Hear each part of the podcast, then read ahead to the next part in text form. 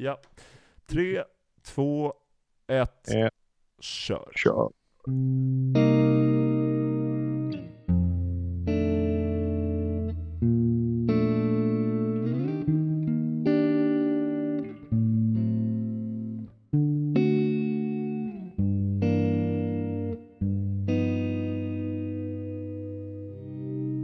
Welcome, dear listener, to Gain It for Lounge, your premier uh, lounge podcast. How are we doing, uh, resident uh, riffmeister uh, Jonathan? Doing well, doing fine. Feeling a bit relaxed with this uh, clean tone today. Mm. Why not bring that out for a while? You know, you don't Yeah. always have to play with distortion, even if you play on a riff guitar. Maybe, yeah. it's, I, really liked it. Uh, It got me uh, into a different type of mood. Normally, I'm really like explosive, and I might get there uh, after a while. But this really uh, made me feel chill and nice, and uh, yeah, happy to hear it. It's a great sound. What, what uh, can you tell the listener and tell me what you're playing on? Yeah, it's my most used setup for gaining for riffs, but I switched out the distortion pedal for um, Strymon uh, Blue Sky. So I've got the Blue Sky as my preamp, and then um, into um, the MXR Carbon copy as usual for a little bit of width and bounce. But uh, yeah, Mm. it's uh, pretty much a straightforward uh, Strat uh, twin reverb type deal that I'm going for this episode. Yeah. And of course, I'm sitting uh, in front of my wall of Marshall amps, uh, as you can imagine, you know, having it cranked up to 11 as it should be in this Gain It for Riffs extra Yeah, cool episode. To, you want the moustache to flap like wings. That's when you got the like proper proper volume on, and you're sporting a moustache right, right now, aren't you? Yes, yes, uh, it's a moustache. The beard, uh, beard had to go. Uh, my son was pulling in it, uh, uh, pulling at it really hard, and it started to hurt. So I and also, also this time of year, right, when it's so bright in in, in northern Europe, it's Mm. so bright, so you, your beard doesn't look as good as in the winter. I think exactly, during summer, exactly, It's exactly. kind of becomes a little bit more see through. But yeah, it's uh, R.I.P. I guess for uh, the Petrucci beard. exactly. Yeah, now we're going for um, I don't know, maybe a um, uh, John en- Entwistle uh, mustache. Uh, no, uh, Tony Iommi mustache. Let's say that's better. Yeah, I saw uh, Vlad the Impaler, which is definitely respect. That's Yeah. a compliment. yeah, yeah. What's uh, like uh, what's what's cooking today. I, I feel like I've, I've got a soft mood. I can sit back and relax a little bit, and uh, maybe you'd like to start off today. Yeah, Bring definitely. And I think this this riff uh, to get the maximum authenticity, while we are of course copying, uh, you need the spoken word intro. So here's my take on it. These are all the kids. It's just an accident. Just some wild punks out raising hell. Oh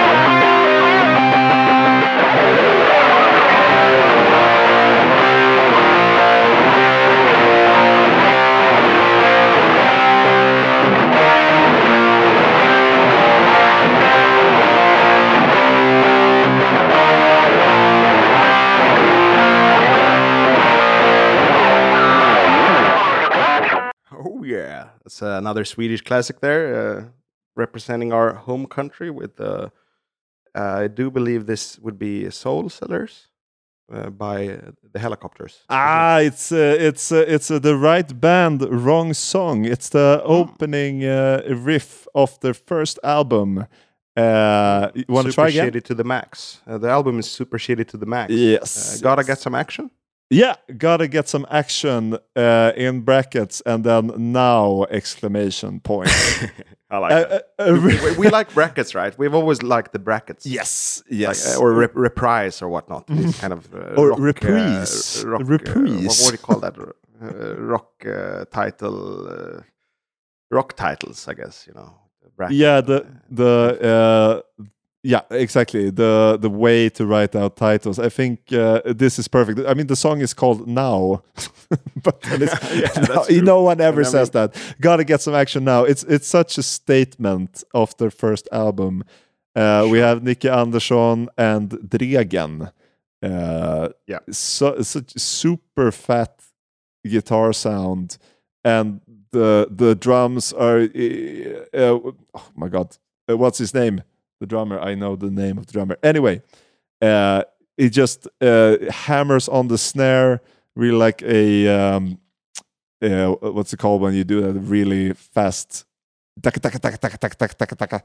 Ah, you know Yeah, that like a punk punk type beat, I guess. A punk Yeah. beat. Is the drummer is that Robert Eriksson? Exactly. Ro- late- Robban late- Eriksson. Robert- Robban Ah, okay, Eriksson. yeah. that- I actually recently worked with him in. Oh, uh, really?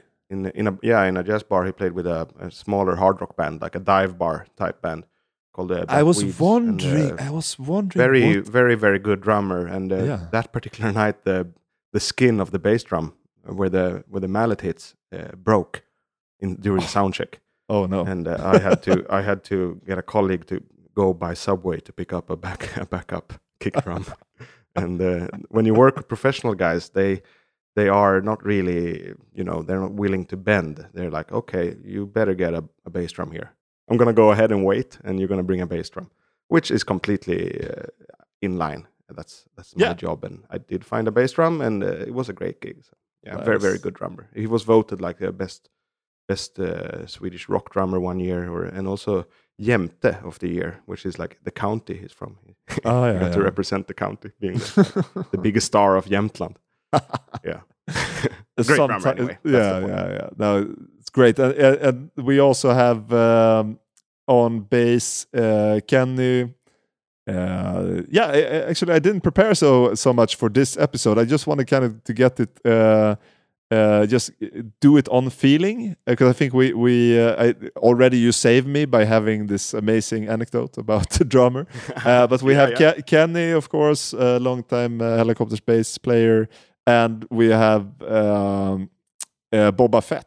Eller vad heter han? Uh, jo, Boba was he Fett. already in the band at that time? I, was he? Maybe not. Uh, He may have try joined remember. later. I, I worked with him. I worked with him as well. Great guy Oh. too. Uh, he's, uh, he, I worked with him. He was a guitarist when I worked with him. Ah. Obviously, in Hellacopters, he was playing piano. Yeah, and he, he does the, the one thing in the Hellacopters. He, he plays one key, just One really. key. Always. That's so good. okay, so uh, I have a bit, you know, like uh, I think, yeah, maybe they were just uh, uh, a four piece back then, but that's fine. Yeah. Uh, they Yeah, managed so, to and crank out a lot of sound on their first uh, uh, LP. I mean, th- this is how you're supposed to uh, to listen to it. it. It has some very passive aggressive liner notes if you have the CD. I mean, basically saying you're an idiot for buying the CD and not the vinyl because you miss these these two extra songs that are on the vinyl, and the sound is also worse. I mean. When when was it released? What's the release Uh, year debut 95, album? right? Super super shitty to the max. 95 yeah 95 yeah because i think that album was a reaction to the 90s production ways the Yeah. overproduction and overlayering of the 90s and i Mm. think Hellacopters was kind of the band to go against that and, uh, and Mm. go for a very punk oriented approach very mc5 inspired Yeah, And, they, uh, they're totally. I mean, they're uh, they were inspired by MC5, classic garage rock band. That I think they actually brought them kind of back to the forefront. You know, like they uh, they brought the garage rock band, uh, the, the garage rock sound back into the Yeah. public uh, uh, mindset because it, it was really never that big. I mean, you can maybe the biggest band you can imagine is uh, the Stooges, and then the Iggy Pop easily uh, eclipses their fame. Um, sure i mean first they were the stooges right and then they were iggy pop and the stooges and then Exactly. the band Exactly. was iggy pop right But they were never the Stooges fe- featuring Iggy Pop. Uh, Uh, no no, no. it was uh, like a seventh star uh, tony uh, black sabbath featuring tony iommi Uh, yeah. That's an awesome album. I remember seeing that in a, in a record store back in the day when uh, you still went to buy uh, CDs like that, and I was like, "What the fuck is this?" Tony Iommi So- standing, looking absolutely hollowed out from cocaine, Yeah. standing there with his leather jacket alone, and it's like, "This is so sad, man." Yeah. Uh, s- something uh, the Hellacopters do very well. Uh, I mean, they're they're occasionally playing now again. They they they famously uh, called it quits with a couple of. Uh, uh, you could, if you're nice, call it big shows, uh, but it was at Debaser Medis in Stockholm. So yeah, not they were a fairly big band. Yeah, they, okay. they had a, like Yeah. a, a proper international career going. on. Sure, sure. Uh, but oh yeah, uh, Hellacopters. They were supporting uh, Foo Fighters in uh, in America on their American uh, American tour, and there is a film about it also. I think it's like Good Night Cleveland, uh, something like that. In the it was shown on SVT, uh, Swedish public uh, television, back when I was a kid. I thought it was really exciting.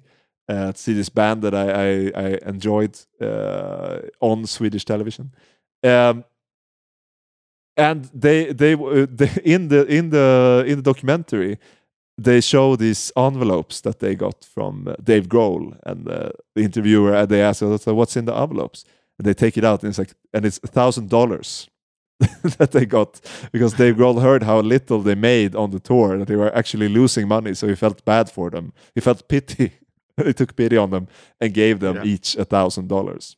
For him it's like pocket money but for them it was like the more money than they ever saw in their life Quite cute, actually. The whole thing is quite cute. It was a thousand dollars each, or yeah yeah yeah man. e- exactly so Yeah, the- that's pretty that- nice, actually. Dave Yeah. being a real nice guy there. I have Yeah. to, I have to admit.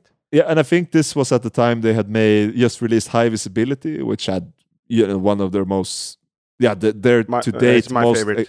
yeah it's great uh, their most successful uh, album with uh, no song unheard toys and flavors uh, and so on a Yeah. lot of hits but still you know they didn't that was the most money they ever saw and maybe that explains why nick anderson starts so many bands yeah, yeah, he's like a project master in that sense, and uh, he is usually the only one in the band that like is a principal songwriter and can actually somewhat live off being a musician. So I, Yeah. I remember I heard like some uh, ex-members being uh, bitter about this, and they're Oh. like, "Yeah, we all have to go work our construct construction jobs and warehouse jobs, and he's just uh, on his sofa smoking hash, coming up with riffs all day, every day."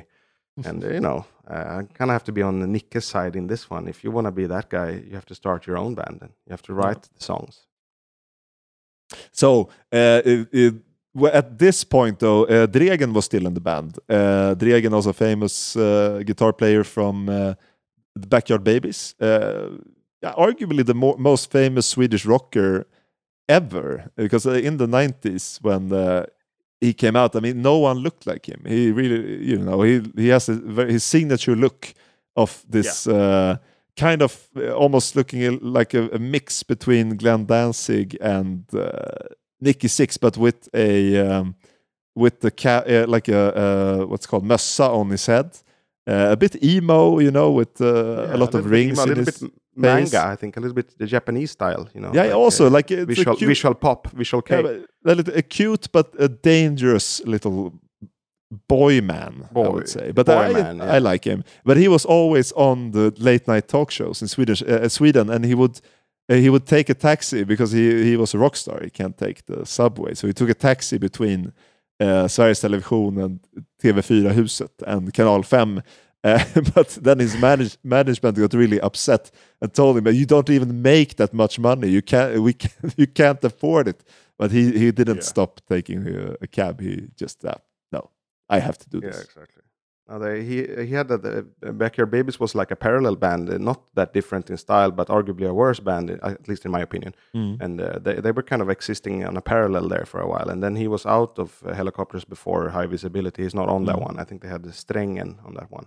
Yeah, Um, uh, Strängen And, uh, also a great guitar player. Uh, but it, it's the idea is that Nick Andersson is the the main composer and rhythm guitar player, I would say, and then you have an but he also does he also solos. But He then you have an extra solo guitar guitarist that you can stand. He could stand uh, back to back against and hold up. Bo- both of them, both of the guitar players would stand back to back, hold up the guitars like in a Yeah. like co- uh, like conquering an, an army or climbing a mountain. It's really uh, fantastic to behold. yeah, it's like Uh, their little uh, their little uh, choreography right there. That's Definitely. as much Oh, as they definitely. planned, I guess. Like let's Yeah. lift the guitars at this spot because that will Yeah. look badass, and it does actually. Yeah, and, and but having two guitar players, I mean, this also it, it may, sound like a uh, you know like yeah this is how you do it. And i mean a lot of bands it's kind of you have a rhythm guitar player and you have a lead guitar player. That's pretty common. Uh, and but what that gives in uh, especially in the Hellacopters, is that they they have often two parts uh, for the the two players. So you have uh, at, the, at first in the song if we go back to the riff they both play the uh, the kind of lead uh, the lead the first lead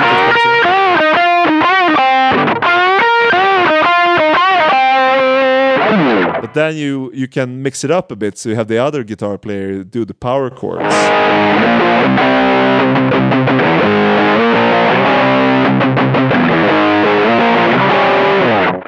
And then i mean that's um, it, it's kind of uh, also often in garage rock uh, it's kind of uh, it's it's not that complicated but when when you uh, when you layer that you get this effect of um, uh, even more things happening. I mean there is a small easy lick and then there's a very simple uh, chord progression. But together it, it really becomes a fat full sound and then when they both play this kind of what I feel is one of their best riffs.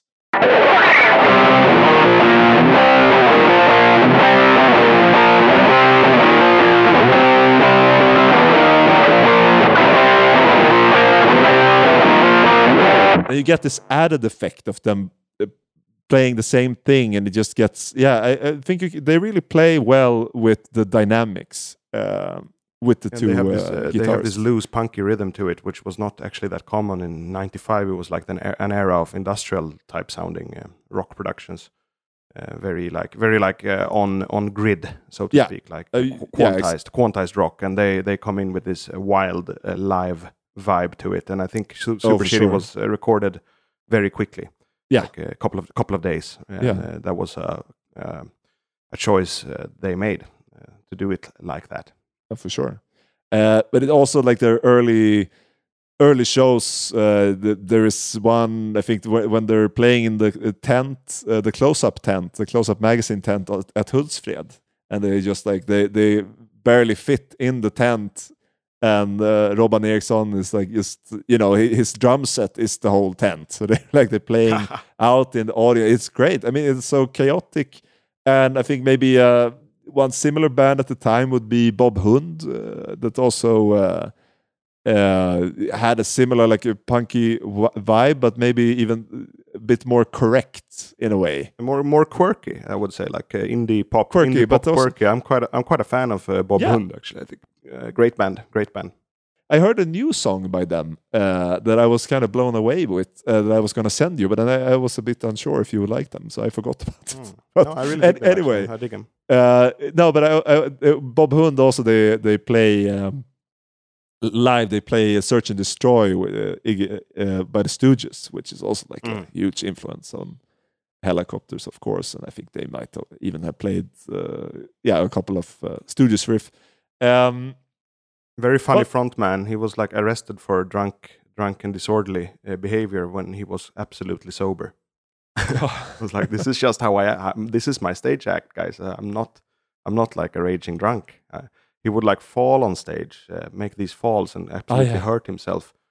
he threw he threw himself on the kravallstaket on the um, how do you say the the fence. Yeah, the Uh, security fence. the security fence like just you know and i think that iggy pop did similar things. You know and that's fucking that's not good for your intestines kids. So uh, Yeah. don't do that if you're in a uh, if you're in a pop band from skåne. And uh, in that sense i think that it's an interesting and 90s was pretty cool i think. You know there, there was even though a lot was quantized but uh, and maybe played to a grid i think there was uh, a lot of small bands like opposing the the status quo in a Yeah. in a good way. It was a lot of uh, a lot of leaning back to the 70s and 60s, uh, but also with that slightly more modern pr- production approach uh, when uh, you could record it with computers and such. So it was kind of a mishmash uh, rock era, and maybe the last rock century, I Mm. think, um, or maybe 2000 to 2010 or something. But then since then, it's, it was more kind of like uh, rock after death. like that. Speaking of which, Hellacopters have an album called Rock and Roll is Dead. Yes, uh, which is uh, kind of I, I just thought about it, uh, and uh, I want to be a little bit critical to it, even though I like it. I think uh, that at that point, it it's so well produced, and so like the guitars are so clean. Uh, you hear every note, and it's uh, like Im- like impeccably played. Uh, That it's kind of uh, dead already. I mean that it's kind of it, it's his own title. It's describing itself. Um, Uh-huh. so yeah, that's successful. Ironically, ironically, yeah. And I think, yeah, I think Nick Andersson is a great producer, but maybe sometimes he he should should have cared less, maybe about Mm. the, the the the finesse and the precision in his maybe later albums. Maybe, Yeah. maybe he went a little bit pedantic there. Maybe, and I also like uh, really enjoy the the early vocals. It's so distorted. Uh, like it, it, you, it's really a different sound. It's really uh, it, it really ties well together with like the where Entombed ended. I mean, that's where Hellacopter started. You really hear the that it's the same Yeah. guy who made. Uh, uh, to Ride, shoot straight, and speak the truth, and then uh, it's Supershitty to the max. I mean, it might, he was in both bands at that time, right? Because I Yeah. think To Ride is from '97, but they Yeah. also had some uh, issues with the label, so maybe it was recorded way before. I'm not sure, but Yeah, was no, I- released, uh, I don't uh, know. the- he had the parallel uh, acts going on there for a little bit, but Yeah. then uh, Hellacopters took off and uh, he left Entombed. Yeah, and then En- Entombed made this rock album, right? Uh, Yeah, Entombed also kind of ventured there. Uh, I guess they wanted to experiment too, so they also also kind of went on a like uh, another path there for a little bit. Um, I'm yeah, I'm I'm a huge Hellacopters fan. I uh, I really like for for a while there. I really felt that they were like my band. That I uh, yeah, I just really could. I liked following them. I liked seeing what uh, what what they were doing, what what would come next. Uh, also going back a bit before you know reading about them and so on. And I think they were also kind of the like the fa- the media favorites in a way. I mean, they they weren't huge but uh, I think they were kind of easy to approach with Dregen, of course, being you know this uh, famous uh, uh, leading man, He leading was guitar the player. face of rock. He was the face of rock, hard rock in, Yeah. in Sweden for a long time. Can I can I play a, a, a favorite riff of uh, of mine from their kind of their later? It's from uh, their EP Strikes Like Lightning, and it's a, a view from nowhere. I think I just wanna. That's,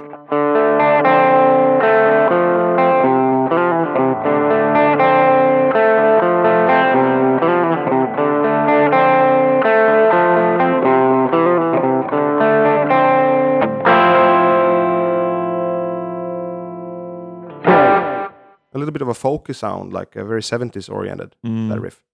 Yeah, I mean the the sound you got even more into the classic rock uh, vibe on this. Um, uh, what's it? Al- what's that album called? That uh, uh, the one after High Visibility.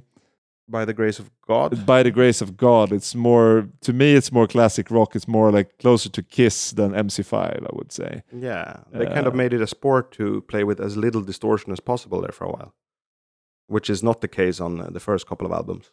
Yeah, I think maybe I don't know. Maybe we'll uh, we'll get back to Hellacopters later, talking about their later years. Uh, of course, totally different from uh, "Gotta Get Some Action" or the song "Now." Um, Wow. But uh, yeah, really enjoy enjoyed playing that riff, and uh, hope you did as well. Uh, now I'm super curious to hear what you brought with your loungy lizard guitar there. Yeah, yeah. I'm not gonna play jazz like I did in the intro. The intro was a little snippet of uh, Autumn Leaves. It's like a class jazz standard. Just because I realized it would be nice with this sound. Mm. But what I'm heading for is much more rudimental uh, in terms of guitar playing. Uh, this this guitar player was famous for not having played that long. I think he played another instrument before because otherwise he's too good for. Uh, supposedly had been playing only for six months when this band was started. But he is also quite a basic uh, guitarist in a way, and definitely has his own style. So, and I think you will recognize this little riff. Goes like this.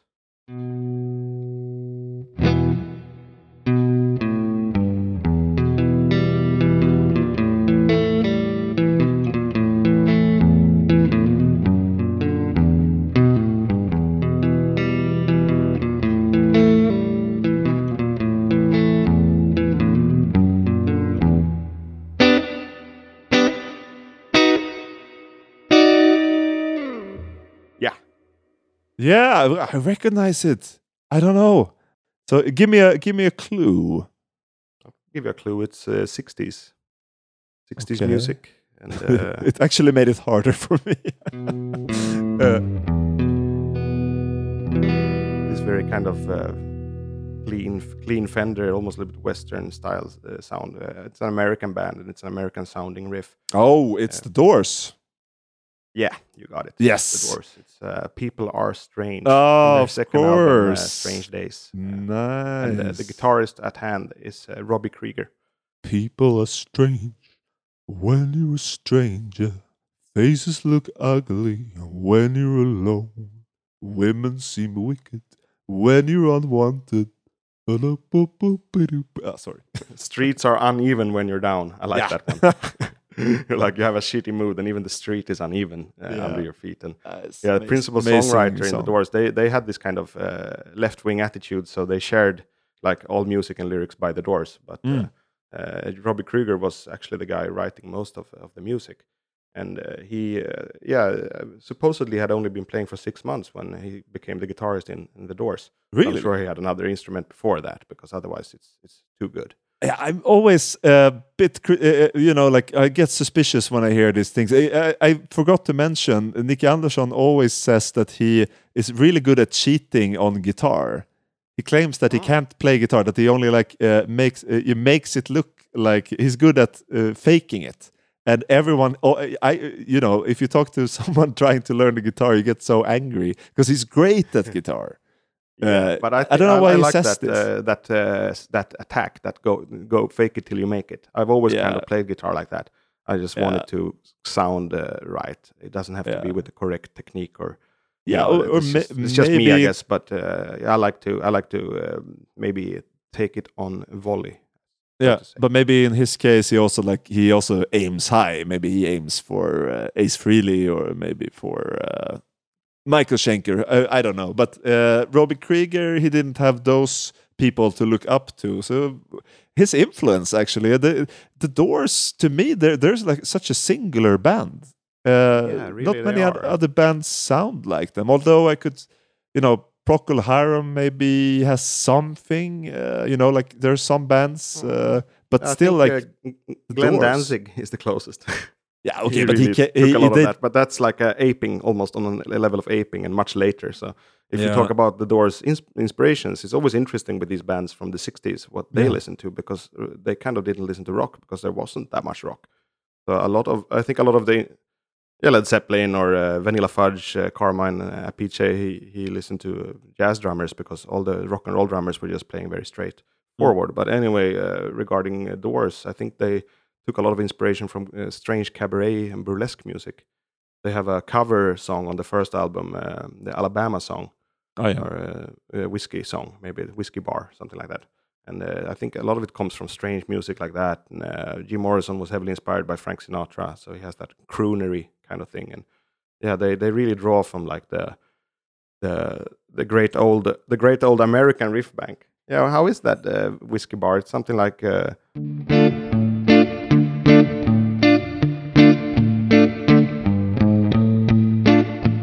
something like that. You know, it's uh, very uh, kind of uh, polka. You know, it's like a polka song, a, two beat, like one, two, one, two, one. Anyway, the song we're doing is "People Are Strange." It's from the second album, "Strange Days," and they were that kind. They were that kind of band that had practiced a lot. Uh, you know, they had a, a nice rehearsal uh, cottage on on the on the beach in.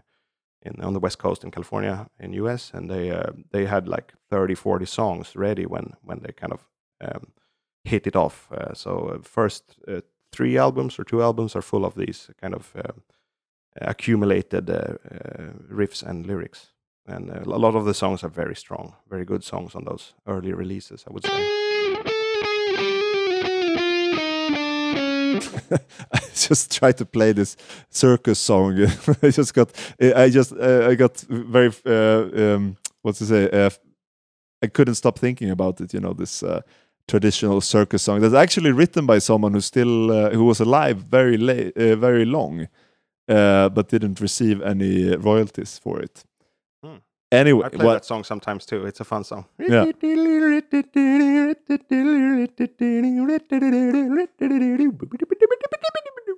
Uh, I think I, uh, like many, had this period maybe when I was a teenager when I idolized Jim Morrison a little too much and uh, tried to Sure. look like him. I had the same kind of uh, uh, en- enlarged um, uh, mushroom uh, hair.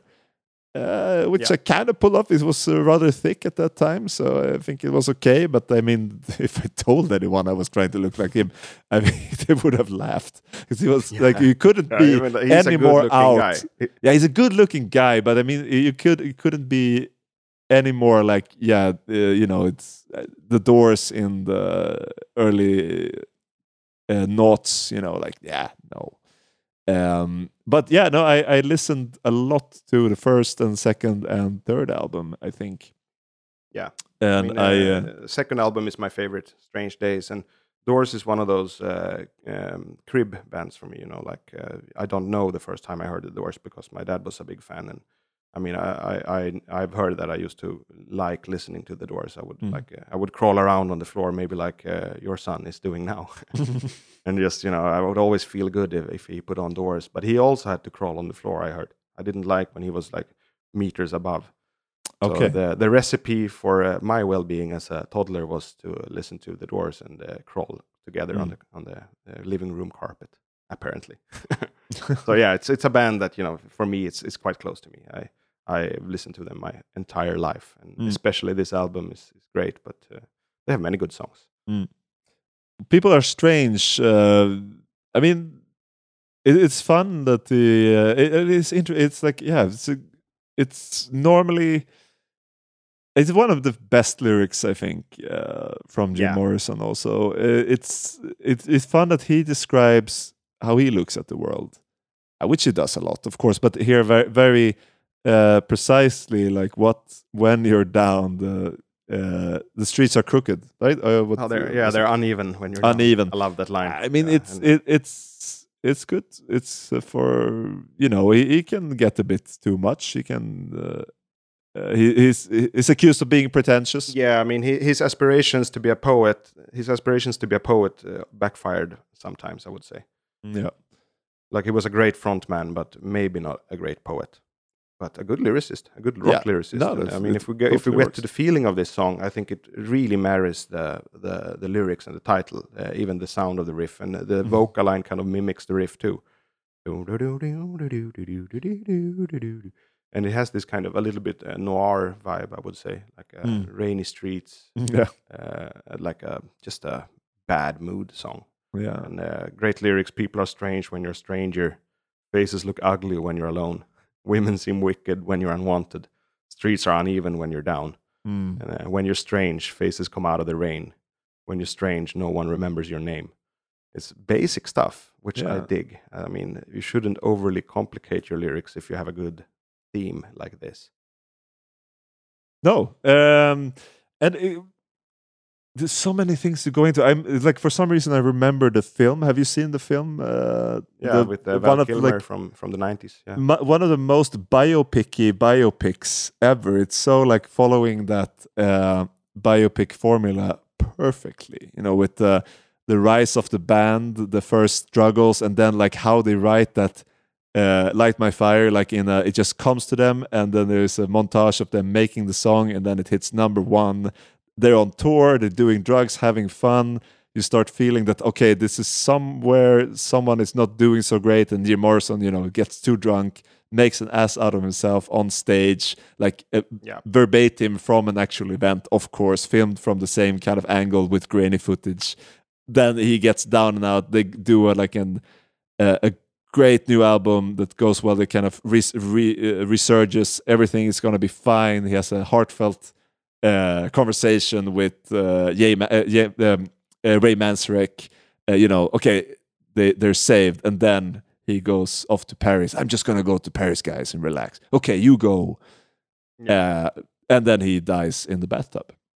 He does. he That's the film, yeah. and I don't even remember the film, but that that is the film. You know, that's uh, Pretty much, yeah. And I think the film was uh, somewhat hated by the members of the Doors because they felt that it romanticized the the the naughty side of rock and roll in a way that they were not comfortable with.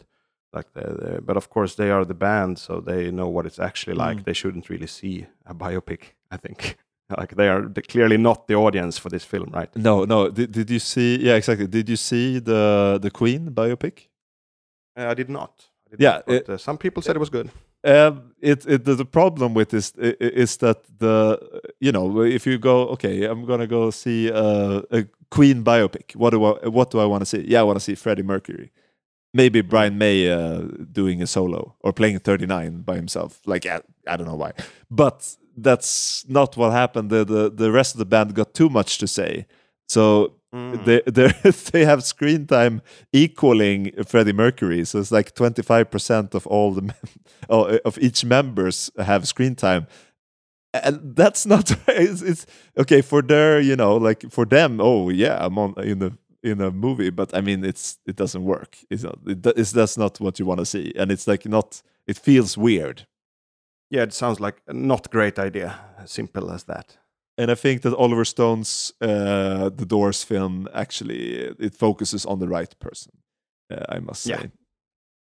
Yeah, I think so too. And I think yeah, the band doesn't really have a say in this. I don't remember if it was a good film or not. I think it uh, received mixed reactions, right? It's how I described it. It's a biopic. It's it's okay. It's it's what it is. You know, it's it's neither good or bad. It just like describes a Wikipedia article. It's like- it, I mean, it before- definitely relit. It definitely relit the the concept of uh, the band The Doors. Yeah, yeah, yeah. No, of the course 90s you and, uh, shouldn't.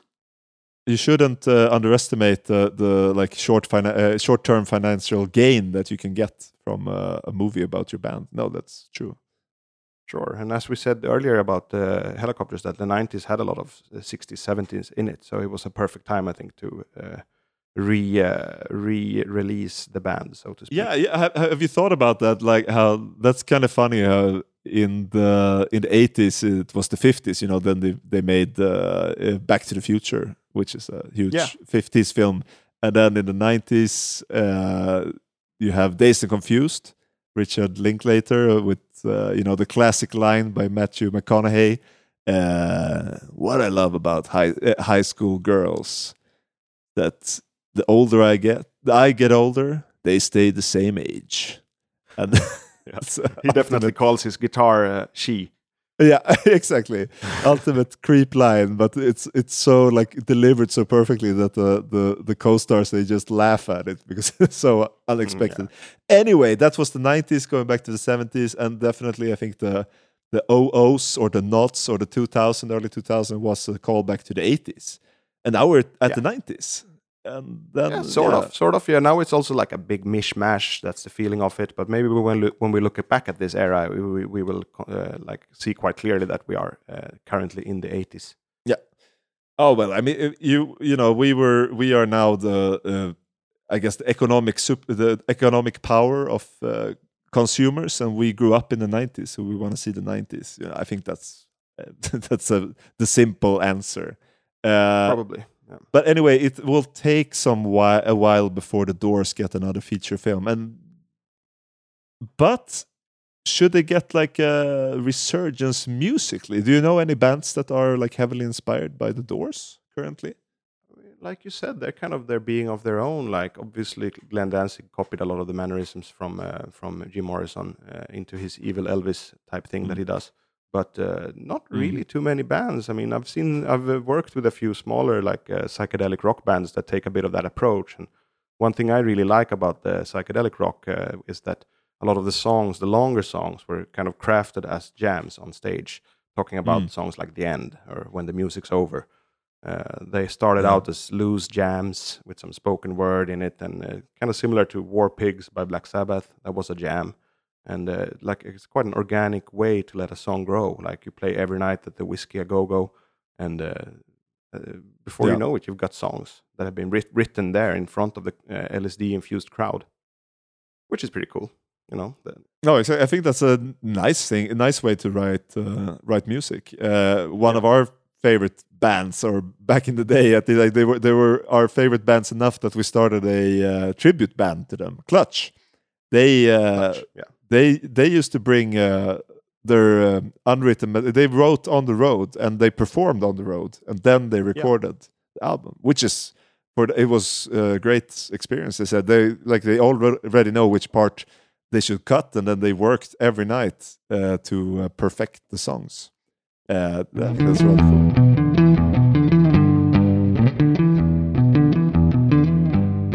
Power Player by Clutch. That could be a Doors riff. Play with Yeah. that sound. Exactly.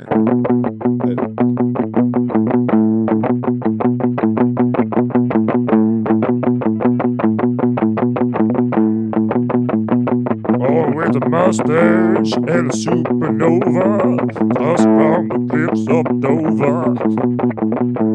Yeah, Neil Fallon. He he has some. Maybe I, I think he likes uh, Jim Morrison. I think they have some mannerisms, and they also had uh, the organ uh, and this kind of laid back rhythm section, uh, and uh, not that expressive, but very like functional guitar playing. Uh, but Yeah. very, you know, like a very vibrant, like uh, focus on the vocals, focus on the the lyrics and the the like quirky lyrics lyricism and the kind of this delivery, the powerful delivery of the frontman. That, that it's a fun, it's an interesting um, uh, connection, maybe. Yeah, I would say so. And I think in the case of uh, is the, the the show is uh, the drummer JP uh, Gaster and uh, Neil Fallon, and then the the guitarist uh, I think uh, Tim Salt or something like that. Mm. That might be the bass player. Uh, I'm not sure. Uh, Tim Tim Salk is a guitarist, yeah. Yeah, and they kind of just stand there like flag flagpoles. Mm. Uh, those two guys, the string guys, and then you like the show and the action comes from the drummer and the, and the singer, and you know, kind of similar to ACDC, where the show is uh, uh, Angus Young is like a huge part of the show, where Cliff Williams and um, Malcolm are more like steadily posted. and uh, Iron, Maiden with the guitarists, the original, uh, I mean, not the original, but the main guitar duo with uh, Adrian Smith and Dave Murray, they also kind of stand still, and Yeah. uh, Bruce and, and Steve does the shows. I think you could have that kind of divide in a band. And if we look at the Doors, they're just four guys, and I think Mm. they really complement each other very well. I think that's a strength in the band. Like Ray Manzarek is this kind of uh, professor type guy. I- I was just the- about he knows all the chords. He knows the, the the the Bach cadence. He can do Bach cadences and. And then uh, he's like the super musical guy. Robbie Krieger is the basic guy coming up with the songs, like the basic structure of the songs, uh, chords, sometimes lyrics. Jim Morrison, obviously the artist, and then uh, John Densmore is uh, one of my favorite musicians. He's just a, an awesome drummer. Draws a lot of uh, inspiration from Latin beats and and uh, jazz. Oh yeah, they skipped the they skipped the bass player. Ray Manzarek doubles the bass, right, with the pedals sometimes. Or he- now his, his left hand is playing a, a bass keyboard, like Oh, okay. a Fender bass Yeah. keyboard. So his left hand is the bass player of the Doors. But on the albums, they sometimes overdub with session bass players. wow. But live, it was always Ray. Yeah.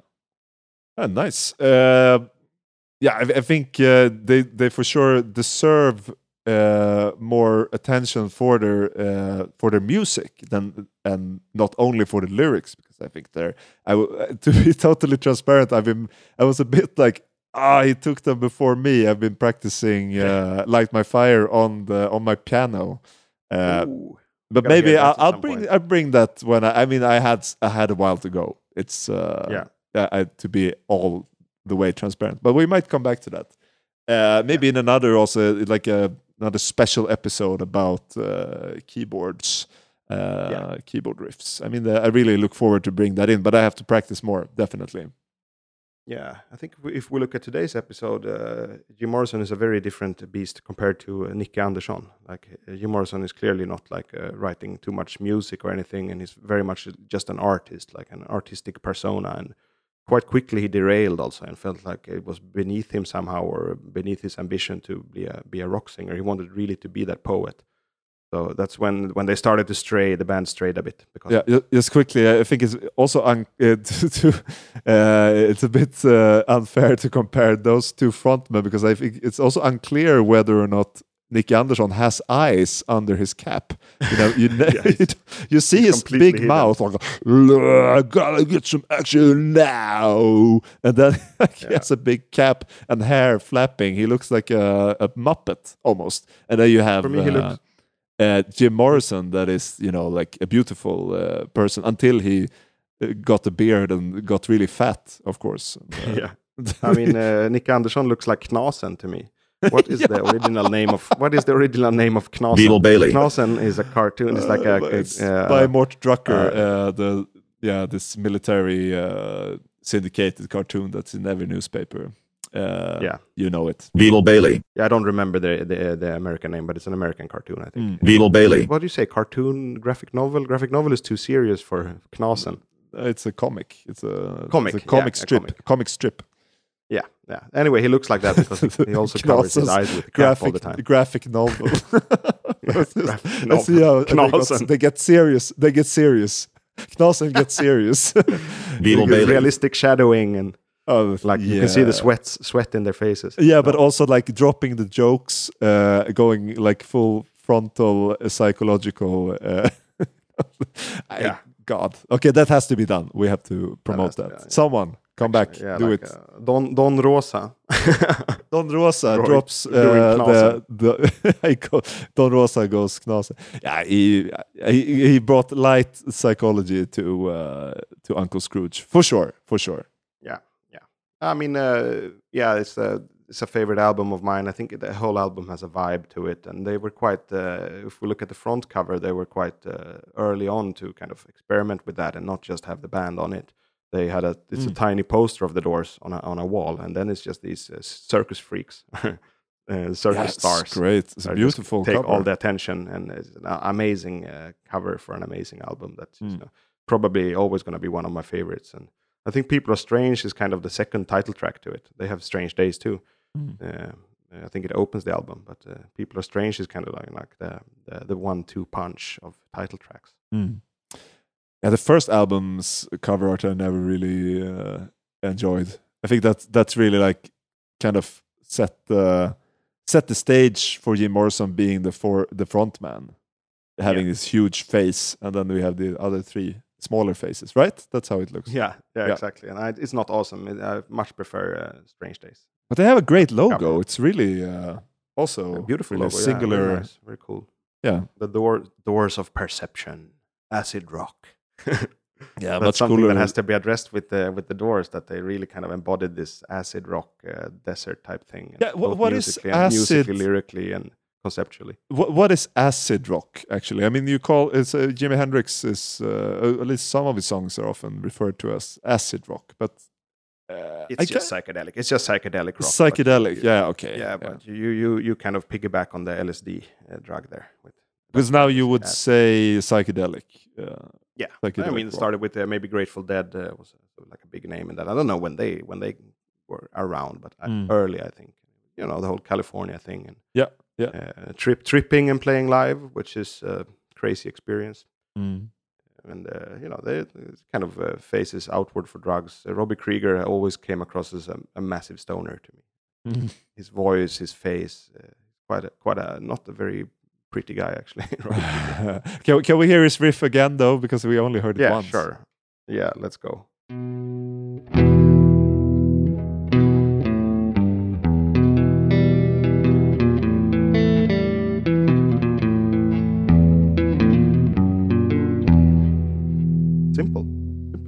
But it's just like a nice little uh, cadence there. Like Yeah, it- it simple. contains the whole song basically in that riff. Yeah, no, I mean, the, the si- si- sim- simplistic. That's nice. yeah centers around e minor e minor and a minor and then a little bit of uh, these bluesy passing notes like Uh, very simple very traditional riff I feel like listening to L.A. Woman. L.A. Woman. Yeah. Oh, mr mojo rising Mojo rising. rising rising That's pretty cool. It's it's yeah, but I mean the the comparison to uh, Clutch not that far off, if I may say it Uh, myself. Uh, american rock bands groovy fo- heavy focus on on cool rhythms Yeah. and, uh, doors definitely has a bit of lounge in them uh, which maybe clutch doesn't have as much of and uh, i've Mm. for some reason always been a fan of lounge music even like elevator music i just like a smooth groove i guess Mm. Daedalus, your child is falling, and the labyrinth is calling.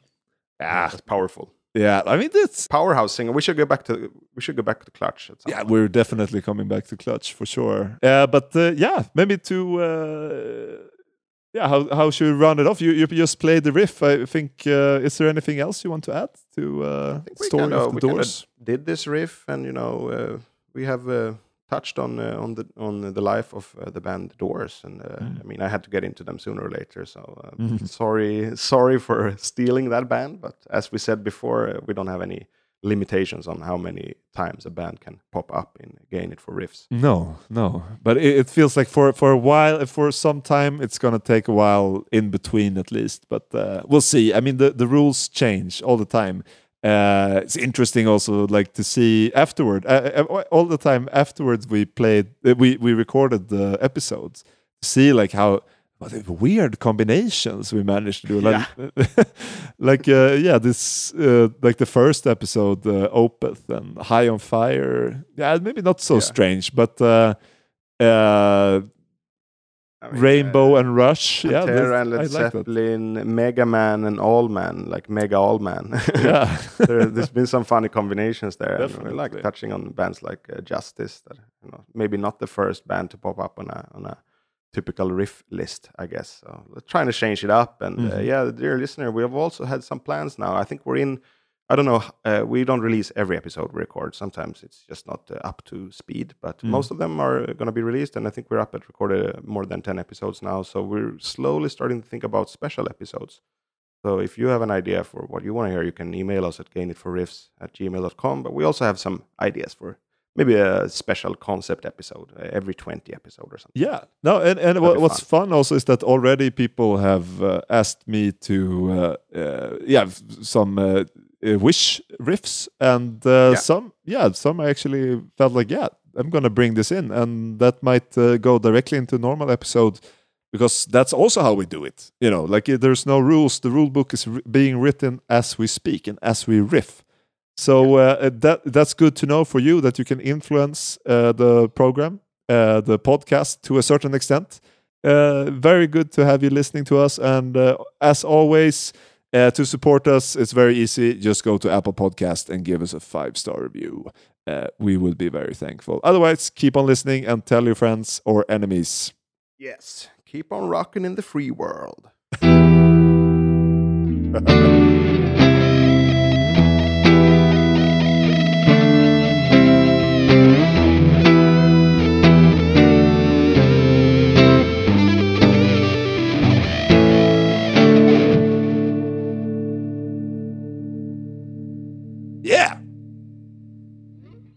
det var lite kul.